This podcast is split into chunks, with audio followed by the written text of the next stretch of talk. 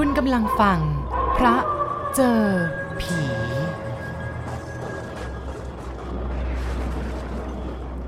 อำเภอบ้านเกิดของผมอยู่ห่างจากถนนมิตรภาพราว 2 กิโลเมตร ตอนที่ผมยังเรียนหนังสืออยู่ที่กรุงเทพ เวลาปิดเทอม ผมเดินทางจากกรุงเทพกลับไปเยี่ยมบ้าน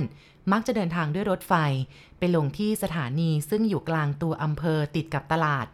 จากนั้นก็เดินทางไปบ้านของผมซึ่งอยู่ไม่ไกลจากตลาดมากนัก ซึ่งวิธีนี้สะดวกที่สุด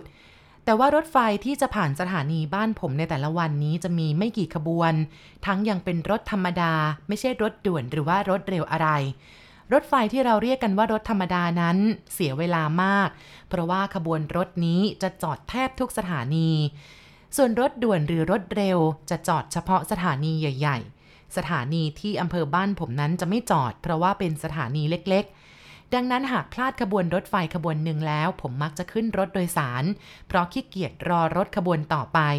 ซึ่งบางครั้งก็ต้องคอยเวลานานๆ รถโดยสารที่ผมใช้ก็มี2เส้นทาง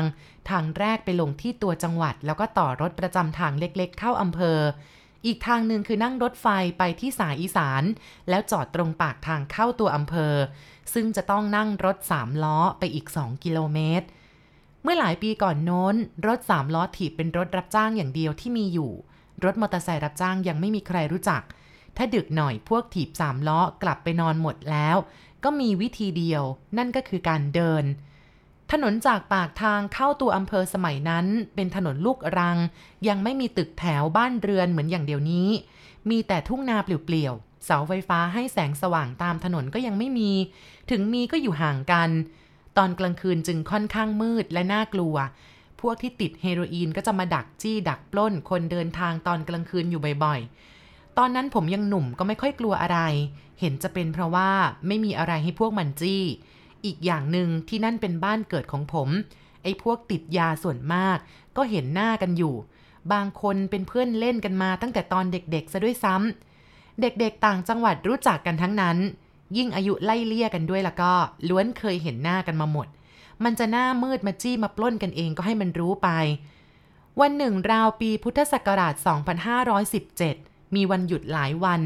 ผมออกจากกรุงเทพก็เย็นมากแล้ว รถไฟไม่มี ขบวนถัดไปก็ต้องรอถึงสี่ทุ่ม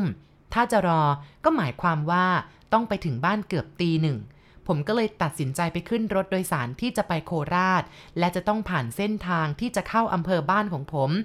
ผมกะว่าไปถึงตรงปากทางสักสามทุ่ม ถ้าไม่มีรถสามล้อถีบก็จะเดินกลับบ้าน เพราะว่ายังไม่ดึกมากนัก วันนั้นดูจะเป็นวันแห่งความโชคร้ายลางมันเริ่มมาตั้งแต่รถโดยสารคันที่นั่งมาเกิดยางแตกอยู่ที่หนองแค ต้องจอดเปลี่ยนยาง เสียเวลาไปนานโข กว่าจะมาถึงปากทางเข้าอำเภอก็เกือบสี่ทุ่มครึ่ง ผมเนี่ยทั้งเหนื่อยทั้งหิว แถมรถคันนั้นยังจอดเลยจุดหมายไปอีกตั้งเกือบครึ่งกิโลเมตร ทั้งๆทที่ผมลุกขึ้นตะโกนบอกเขาล่วงหน้าตั้งนานแล้ว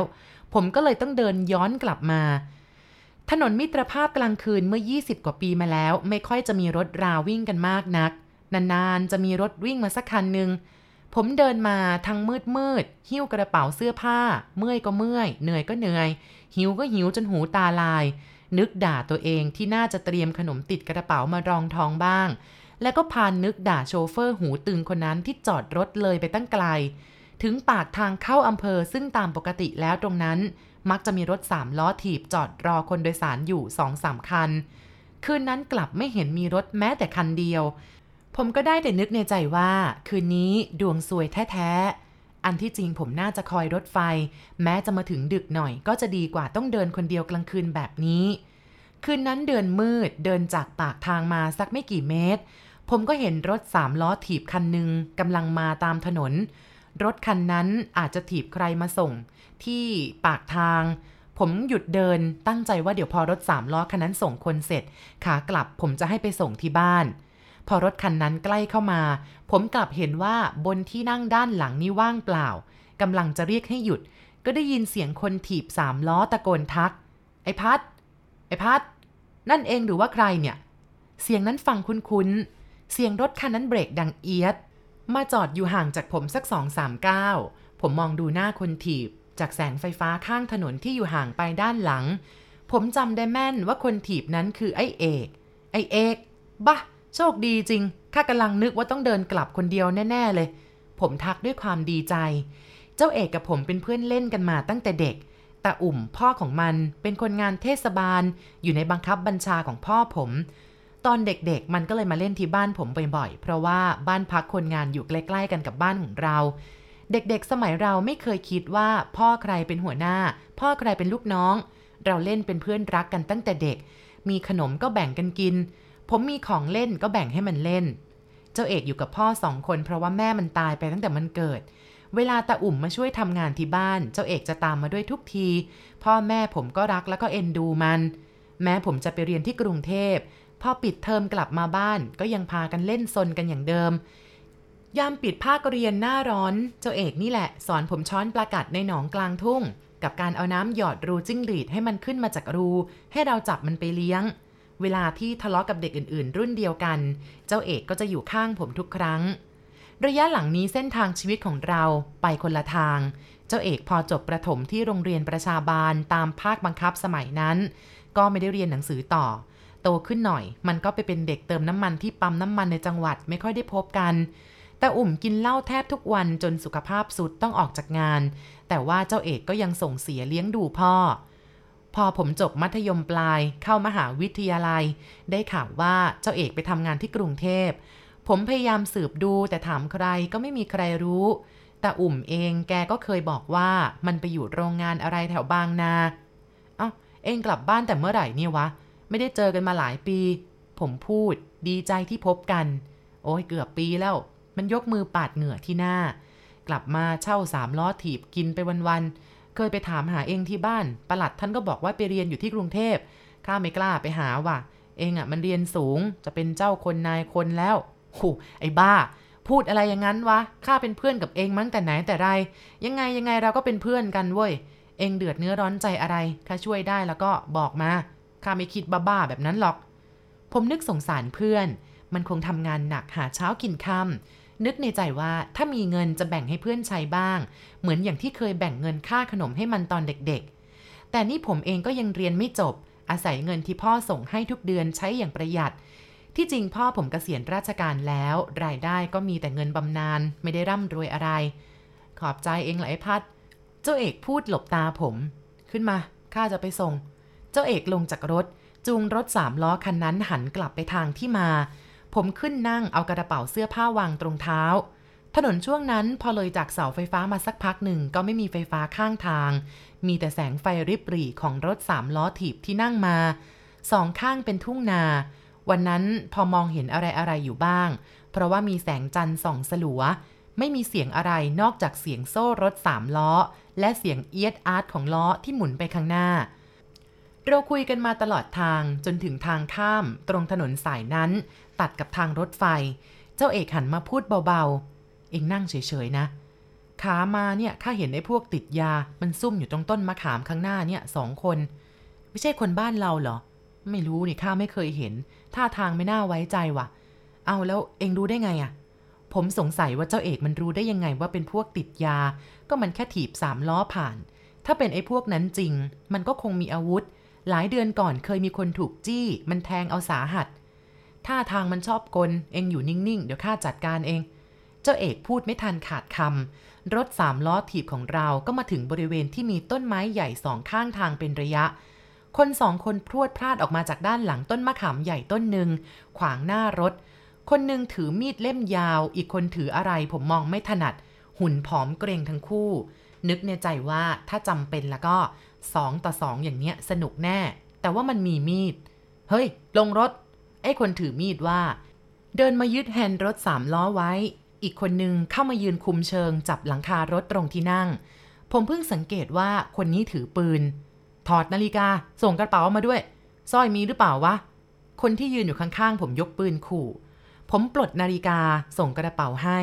นึกในใจว่ามึงอยากได้ก็เอาไปเถอะ กระเป๋านั่นน่ไม่มีอะไร นอกจากเสื้อผ้าเก่าๆ ไม่คุ้มที่จะเอาตัวเข้าไปแลก ตาผมจ้องมองอยู่ที่ปืนในมือมัน สังเกตอยู่ครู่เดียวก็รู้ว่าลูกซองสั้นแบบทำเอง ยิงได้ทีละนัดเดียวเท่านั้น ต้องหักลำกล้องเอาปลอกออกก่อนที่จะยัดลูกใหม่เข้า สัญชาตญาณหรือความโกรธก็ไม่รู้ ตอนนั้นไม่ได้นึกกลัวมันสักนิดหนึ่ง นึกในใจว่าน่าจะล่อกับมันสักตั้ง อย่าพลาดเชียวนะมึงไอเด่นมนุษย์ เจ้าเอกลงจากรถพูดเรียบๆพวกมึงโซมาจากไหน ไม่ดูตาม้าตาเรือ คนบ้านเดียวกันแท้ๆ เจ้าเอกไม่เคยเปลี่ยนเรื่องใจนักเลงแล้วล่ะก็มันเต็มร้อยมาตั้งแต่เด็ก ยังจำได้ว่าครั้งหนึ่งมันกับผมเคยฟาดกับเด็กเกเรต่างถิ่น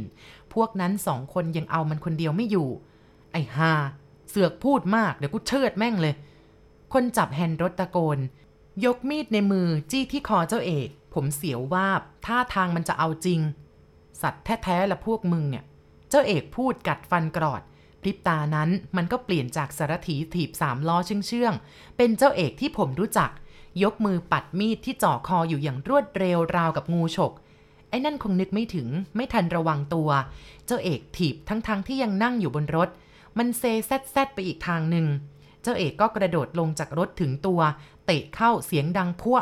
ไอ้คนที่ถือปืนคุมผมอยู่หันไปจะช่วย ผมรอโอกาสนี้อยู่แล้ว ถีบมันเต็มแรง จนกระเป๋าของผมที่มันถืออยู่ในมือกระเด็นหลุดมือ พรวดลงจากรถ พุ่งเข้าแย่งปืนในมือจนล้มลงด้วยกัน ผมจับข้อมือของมันด้วยสองมือ แล้วบิดสุดแรงจนปืนหลุด พอผมขึ้นอยู่ข้างบนได้ ก็กระหน่ำด้วยกำปั้นรุ่นๆ ถ้ามือเปล่าแล้ว ไอ้ขี้ยาสารเลวพวกนี้ ไม่มีทางสู้นักกีฬารักบี้ของวิทยาลัยอย่างผมได้แน่นอน ผมล่อสักสองสามพักก็นิ่งไป หันไปดูก็เห็นไอ้คนถือมีดปล้ำกับเจ้าเอกอยู่ เจ้าเอกเสียท่าถูกมันยันด้วยเท้าจนเซไป ผมถลันจะไปช่วย ไอ้นั่นยกมีดดาบในมือฟันเจ้าเอกเต็มเหนียว ผมชะงักเสียววูบไปทั้งตัว ยังจำได้จนวันนี้ว่ามันแปลกประหลาดสิ้นดี มีดดาบยาวขนาดศอกกว่าเล่มนั้น ผ่านตัวเจ้าเอกไปเหมือนกับฟันอากาศเสียงดังวืดไอ้คนฟันคงนึกว่ามันฟันผิด จ้วงฟันเข้าไปอีก มีดดาบเล่มนั้นก็ผ่านร่างของเจ้าเอกไปอย่างเดิม เป็นอยู่แบบนี้สองสามหน ผมเห็นต่อหน้าต่อตา ไอเอกหัวเราะ คราวนี้เสียงหัวเราะของมันเย็นยาเยือก ผมขนลุกเกลียว เฮ้ย ผีหลอก คนถือมีดตะโกนราวกับเสียสติ หันหลังเพ่นพรวดวิ่งหายออกไปทางทุ่งนา ท่ามกลางความมืด เจ้าเอกหันหน้ากลับมาทางผม ไม่พูดอะไรสักคำมันยิ้มเห็นฟันขาวอย่างที่ผมเคยเห็นมันยิ้มตอนเด็กๆ เป็นยิ้มแบบเดียวกับเวลาที่ได้ของเล่นชิ้นใหม่ หรือเวลาที่เราแอบไปทำอะไรซุกซนด้วยกันมา โดยที่พ่อแม่ไม่รู้ หัวใจผมเต้นแรง บอกไม่ถูกว่ากลัวหรือเปล่า ร่างของเจ้าเอกที่ยืนอยู่ห่างจากผมไม่กี่เมตร ค่อยๆ จางหายไปต่อหน้าต่อตา ผมตกตะลึงรู้สึกหนาวสะท้าน เส้นขนในตัวลุกชัน บรรยายไม่ถูกว่าเป็นความรู้สึกอย่างไร แน่ใจว่าไม่ใช่กลัวเจ้าเอกเพื่อนผม แต่เป็นความตกใจจากเหตุการณ์อันผิดธรรมชาติที่เกิดขึ้นต่อหน้าต่อตา ผมหันกลับไปที่รถสามล้อ คุณพระช่วย ตาผมไม่ได้ฟั่นเฟือนแน่นอน ตรงที่ที่รถสามล้อถีบที่ผมนั่งมากับเจ้าเอกเป็นสารถีตอนนี้ว่างเปล่า ไม่มีรถสามล้อคันนั้น มีแต่ไอ้ขี้ยา นั่งจี้ นั่งงงอยู่ข้างทาง เลือดจากจมูกและปากเปรอะเปื้อนเสื้อมอมๆที่มันใส่อยู่กำลังที่ผมยังตกตะลึงอยู่นั่นเอง ไอ้ขี้ยาก็ลุกพรวดขึ้นวิ่งลงกลางทุ่งนาที่มีความมืดข้างทาง ผมขยับรีบวิ่งตามมันลงไป แล้วก็เปลี่ยนใจ สัญชาตญาณเตือนว่าไอ้คนถือมีดอาจจะคอยดักอยู่ในความมืด ผมหันหลังคว้ากระเป๋า มองหานาฬิกาข้อมือที่เชื่อว่าคงหล่นแถวนั้น แต่ก็หาไม่พบ ผมเดินกลับบ้านรู้สึกได้ยินเสียงหัวใจตัวเองเต้นยังกับจะออกมานอกเสื้อ เดินไปก็คิดว่าตัวเองฝันไปหรือเปล่า ไม่ใช่ฝันแน่นอน ก็ผมนั่งรถสามล้อมาตั้งไกล แขนยังถลอกปอกเปิก มือยังรู้สึกเจ็บจากการกระแทกหน้าไอ้นักจี้เมื่อครู่ คืนนั้นกว่าผมจะเดินกลับไปถึงบ้านก็ดึกโข อาบน้ำกินข้าวเสร็จ เล่าเรื่องที่เกิดขึ้นให้พ่อกับแม่ฟัง พ่อตื่นเต้นมากแล้วก็บอกผมว่า เจ้าเอกมาถีบสามล้ออยู่หลายเดือน มันเคยมาถามถึงผมที่บ้านอยู่ครั้งหนึ่ง เมื่อเดือนก่อนมันกำลังจะถีบรถข้ามทางรถไฟนอกตัวอำเภอ ถูกรถไฟชนแหลกไปทั้งคนทั้งรถ ตอนนั้นเนี่ยตรงทางข้ามระหว่างถนนกับรางรถไฟ ยังไม่มีที่กั้นขึ้นลงเหมือนทุกวันนี้ หลายคนบอกว่าเจ้าเอกเมาจึงไม่ได้ยินเสียงรถไฟ